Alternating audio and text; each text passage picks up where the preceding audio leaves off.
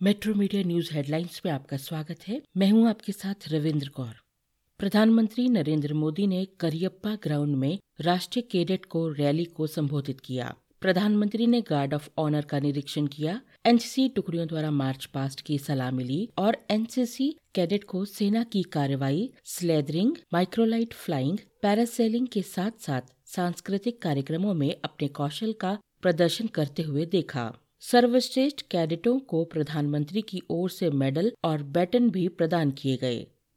आगामी बजट सत्र में केंद्र सरकार को घेरने की तैयारी में कांग्रेस पूरी तरह जुटी हुई है। संसद में किन किन मुद्दों पर केंद्र सरकार को घेरना है, उसके लिए शुक्रवार को कांग्रेस अध्यक्ष सोनिया गांधी के नेतृत्व में पार्टी के संसदीय दल की बैठक हुई। कांग्रेस विपक्षी दलों के साथ मिलकर केंद्र सरकार को रोज़गार, चीनी अतिक्रमण, किसान कोरोना पीड़ितों के लिए राहत पैकेज और एयर इंडिया को बेचने सहित कई दूसरे मुद्दों पर घेर सकती है।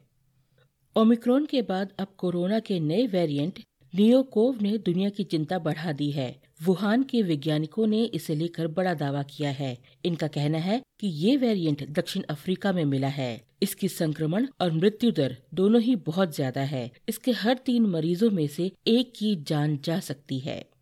मेट्रो मीडिया आपसे अनुरोध करता है कि कोरोना अनुरूप व्यवहार का पालन करते रहें। मास्क लगाएँ भीड़ भाड़ वाली जगहों से बचें, दो गज की दूरी बनाए रखें और वैक्सीनेशन पूरा करवाएँ। उत्तर पश्चिम और मध्य भारत में शीतलहर और शीत दिवस की स्थिति शनिवार के बाद धीरे धीरे कम होने की संभावना है, जबकि दो से चार फरवरी तक उत्तर पश्चिम, पूर्व और पूर्वोत्तर भारत में बारिश होगी। भारत मौसम विज्ञान विभाग ने कहा, अगले 24 घंटों के दौरान उत्तर पश्चिम और मध्य भारत के अधिकांश हिस्सों में न्यूनतम तापमान में कोई महत्वपूर्ण बदलाव की संभावना नहीं है और इसके बाद धीरे धीरे चार से छह डिग्री सेल्सियस की वृद्धि होगी।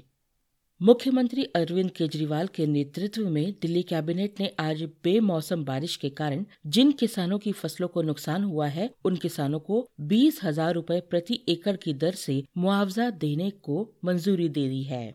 साथ ही कैबिनेट ने फ़सलों के नुकसान के आंकलन के अनुसार किसानों को अनुग्रह राशि का भुगतान करने की दरों को भी मंजूरी दी है। इसके तहत दिल्ली में अनुमानित उनतीस हज़ार एकड़ के कृषि क्षेत्र पर लगभग तिरपन करोड़ रुपए खर्च किए जाएँगे। कल बटमालू इलाके में पुलिसकर्मियों को निशाना बनाकर फायरिंग की गई। इससे इलाके में अफरा तफरी मच गई। शुक्रवार दोपहर बाद हुए इस हमले के बाद सुरक्षा बलों ने पूरे इलाके को घेर लिया। आरोपियों को खोजने के लिए पुलिस और अन्य जवान लगाए गए हैं। वहीं दक्षिण कश्मीर के शोपिया ज़िले में बुधवार रात को कई घंटे तक चली मुठभेड़ में तीन जवान घायल हुए। अंधेरे का फ़ायदा उठाते हुए पाकिस्तानी समेत दो आतंकी मौके से भाग निकले।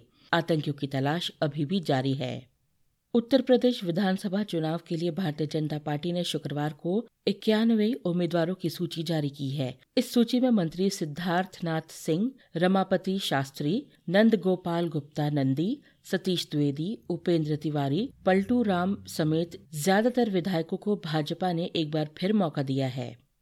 आईसीसी पुरुष टी ट्वेंटी विश्व कप क्वालिफायर ए 18 फरवरी से ओमान में शुरू हो रहा है, जिसमें मेजबान टीम पहले मैच में नेपाल का सामना करेगी। टूर्नामेंट में आठ टीमों के बीच 20 मैच खेले जाएँगे।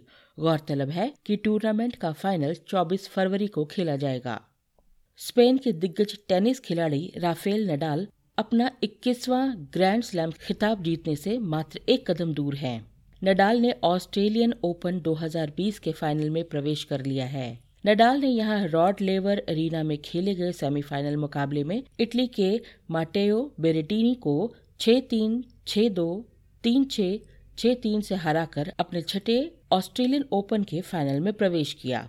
शेयर बाज़ार हफ़्ते के आखिरी कारोबारी दिन शुक्रवार को भी दिन भर उतार चढ़ाव के बाद गिरावट के साथ बंद हुआ।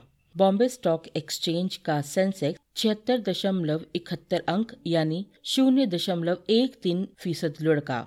इसी तरह नेशनल स्टॉक एक्सचेंज का निफ्टी आठ दशमलव दो शून्य अंक, यानी शून्य दशमलव शून्य पाँच फ़ीसद नीचे आया। तीस शेयरों वाले सेंसेक्स में दिन भर के उतार चढ़ाव के बाद कारोबार के अंत में पंद्रह शेयर बढ़त और पंद्रह शेयरों में गिरावट रही। रूस के विदेश मंत्री के ताज़ा बयान से लगता है कि यूक्रेन संकट टल जाएगा। रूसी विदेश मंत्री सरगेई लावरोव ने शुक्रवार को कहा कि मॉस्को यूक्रेन के साथ युद्ध नहीं करना चाहता। इसके साथ ही उन्होंने अमेरिका से प्राप्त सुरक्षा प्रस्ताव के बारे में सकारात्मक बात की। लावरोव ने कहा कि अमरीकी प्रस्ताव नाटो से प्राप्त प्रस्तावों से बेहतर थे। उन्होंने कहा कि राष्ट्रपति व्लादिमीर पुतिन तय करेंगे कि प्रस्तावों पर कैसे प्रतिक्रिया की जाए।